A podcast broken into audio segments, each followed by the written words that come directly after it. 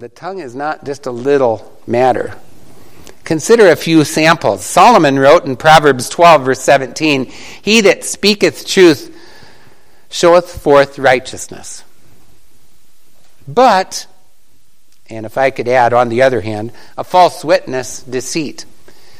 There is that speaketh like the piercings of a sword, but the tongue of the wise is health. The lip of truth shall be established forever, but a lying tongue is but for a moment. In Proverbs 12:22, lying lips are an abomination to the Lord, but they that deal truly are his delight.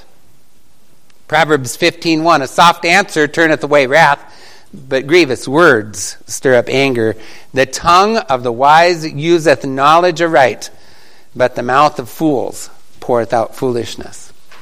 That's just a small sample. Unquestionably, what we say can have exceeding damaging results or very good results.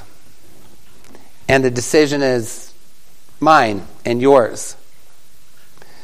Solomon's father, King David, also dealt with the damaging talk of others. David said in Psalm 64, verse 2 Hide me from the secret counsel of the wicked, from the insurrection of the workers of iniquity, who wet their tongue like a sword and bend their bows to shoot their arrows, even bitter words, that they may shoot in secret at the perfect. Suddenly do they shoot at him, and fear not. They encourage themselves in an evil matter. They commune of lying snares privately and say, Who shall see them? In, in all of this, we need to notice that what is said privately has far reaching results just as well as that which is spoken publicly.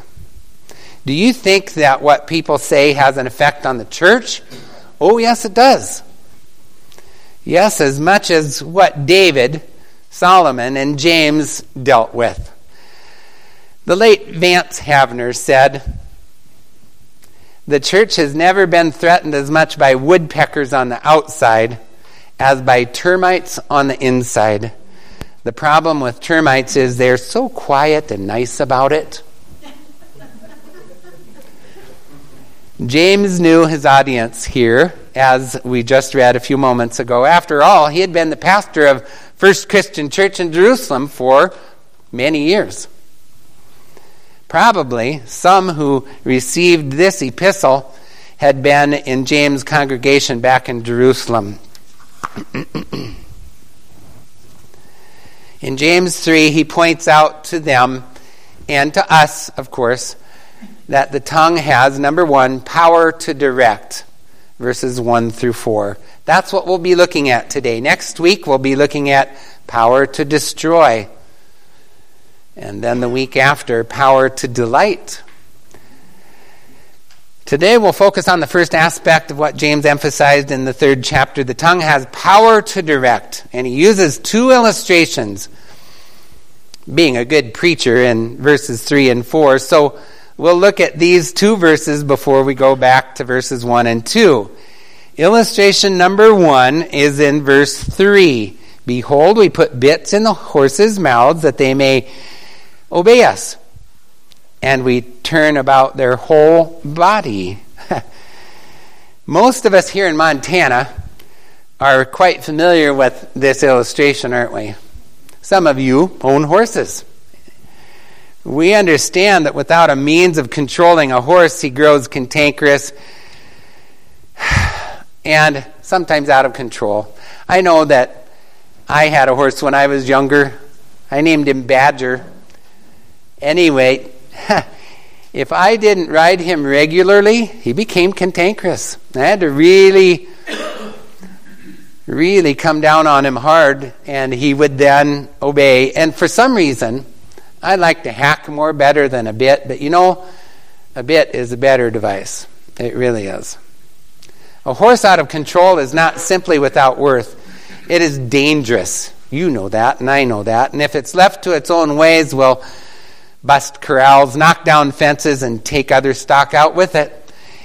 Isn't that how it is in some churches?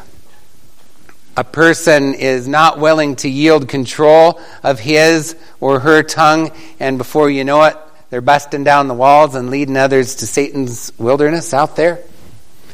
How big is a bit? You guys know how big a bit is. What's it weigh? A pound and a half, two pounds? The, in James 3 5, it, James says, So the tongue is a little member. It is little in comparison to a whole church body, if you will. The bit has power to direct a thousand or a twelve hundred pound horse. So the tongue can be used of God to direct a huge body of believers in the right direction if it's yielded to the Lord. If it's yielded to the Lord. How about your tongue or my tongue? Is it controlled like a bit controls a horse? In your home? At work? At church? Let's look at the second illustration.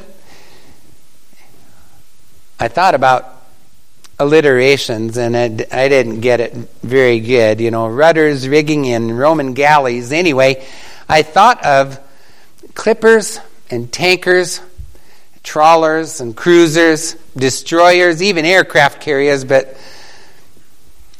nothing seemed to work well for an alliteration. So, the brethren that James wrote to were very familiar with watercraft and vessels in their day. Many were fishermen. Many would have sailed in the Mediterranean Sea or the Sea of Galilee, maybe even the Dead Sea. The Roman Empire of James' day had about 300 Roman galleys or warships in the Roman Navy. Each could carry 100 fighting men, catapults, and had four and five banks of oarsmen. Many of them measured 500 tons or more. They were high sided with two or three large masts. In the stern was one helm or rudder, about the size of a few of our tables back in the corner. That is pretty small compared to the size of that ship. That little rudder, which weighed a fraction of the 500 ton vessel, could be turned by one man. And that would change the course of the whole ship it would make it where the sails were full and moving the ship at a good clip, or where the sails were limp and spilling the wind to slow down. The helm could direct the ship into good currents or avoid shoals or reefs or sandbars or rocks or, yes, shipwreck. James is talking about that's the potential of the human tongue is shipwreck. Few of these ancient ships have been found. Many were shipwrecked in the Mediterranean. Why? Well, there could be several reasons, including war, but often it was a misguided rudder, dear friend. How many churches, well, we could think back to Exxon Valdez and up in Alaska. That was in most of our lifetime. And the pilot of that ship was drunk. And he misguided that ship. So you get the picture. How many churches have been shipwrecked because of a misguided word? There have been many. A tongue that is not controlled by the perfect divine helmsman, helmsman would be God. That would be God. That can, if it's not guided that way by God, it is there's potential for shipwreck. I trust that all of us are already considering our hearts in all of this. The importance of the Holy Spirit controlled speech. That's why I titled this Spirit Controlled Speech part one. I hope that we all get it with James' two illustrations in verses 3 and 4. But what was he using these illustrations for Well, we understand to show us that the tongue has power to direct a big body or a big ship. Now, verses 1 and 2 again. My brethren, be not many masters, I'm sorry, be not many masters, knowing that we shall receive the greater condemnation, for in many things we offend all. If a man offend not in word, the same is a perfect man, and able to also bridle the whole body. The, there were problems that James had to address, that he noted among the brethren that were scattered abroad as he was writing to them, verse 1 of chapter 1 tells us that too many of them wanted to be teachers. Too many of them. The word translated master in verse 1 is the Greek word didaskalos, which means instructor or teacher or even a doctor. Now, that is not a problem that most churches face. It's hard to find enough Sunday school teachers wouldn't it be cool if we had to say, maybe you can teach next quarter? Wouldn't that be cool? It would. But in that particular setting, James was writing to those who wanted to all be the leaders in the church and the teachers. And many of the brethren, Jewish Christians, wanted to be teachers. Why? Because they liked extra work? I don't think so because their wives told them to? Because they saw the need? I don't know, but because they liked the recognition, authority, popularity, and the title master? Most likely. That's what James was writing about. James, many times, let me back up. Jesus, many times, received this recognition when others recognized his superior teaching and called him master or teacher or Rabboni, remember, or doctor, and he deserved it.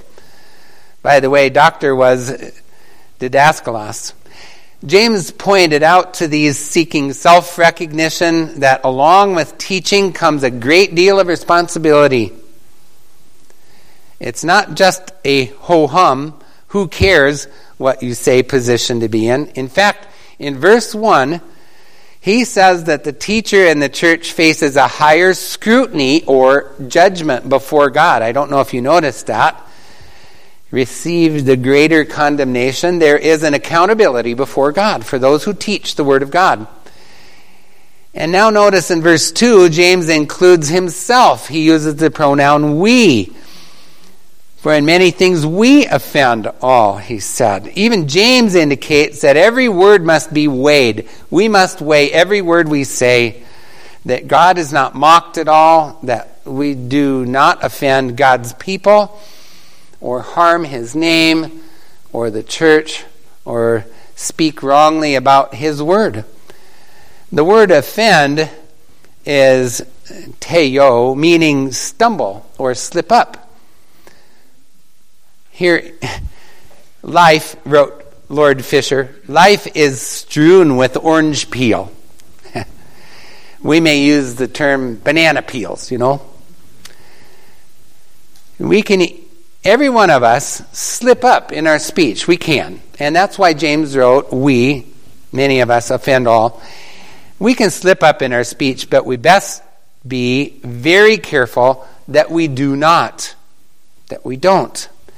Never teach a false gospel. Never teach anything false. Galatians 1, verses 6 through 9, we even looked at that in Sunday school this morning, is a very clear passage written by the Apostle Paul about those who teach another gospel. They'll face God's judgment for that. So we need to be careful with our tongue that way.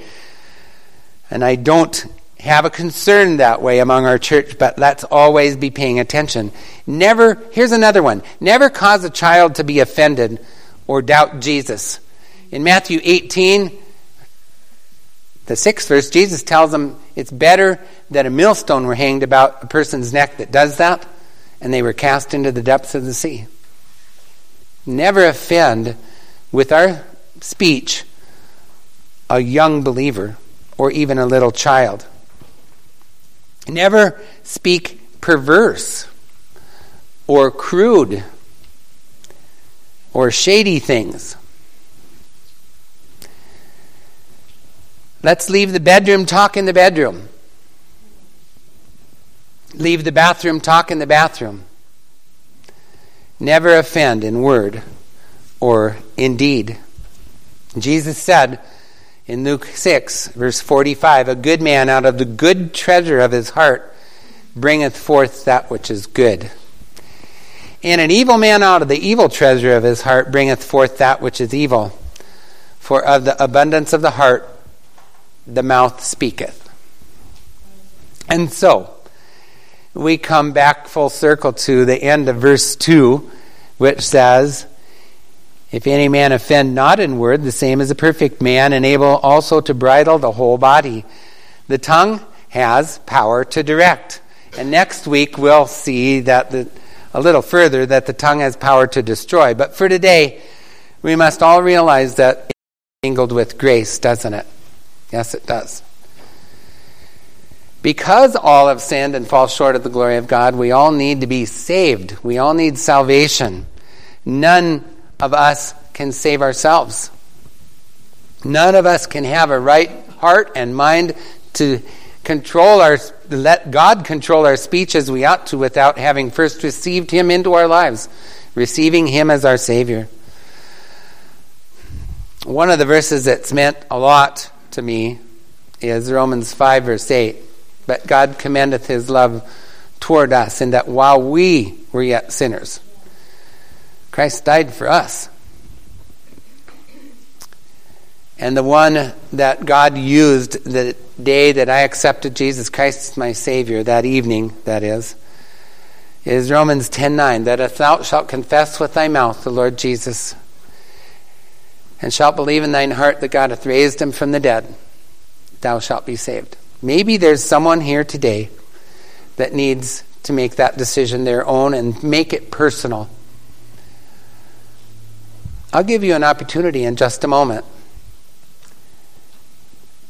to do that. And I challenge you, if you haven't, if you're not sure, if you're not sure, make sure today.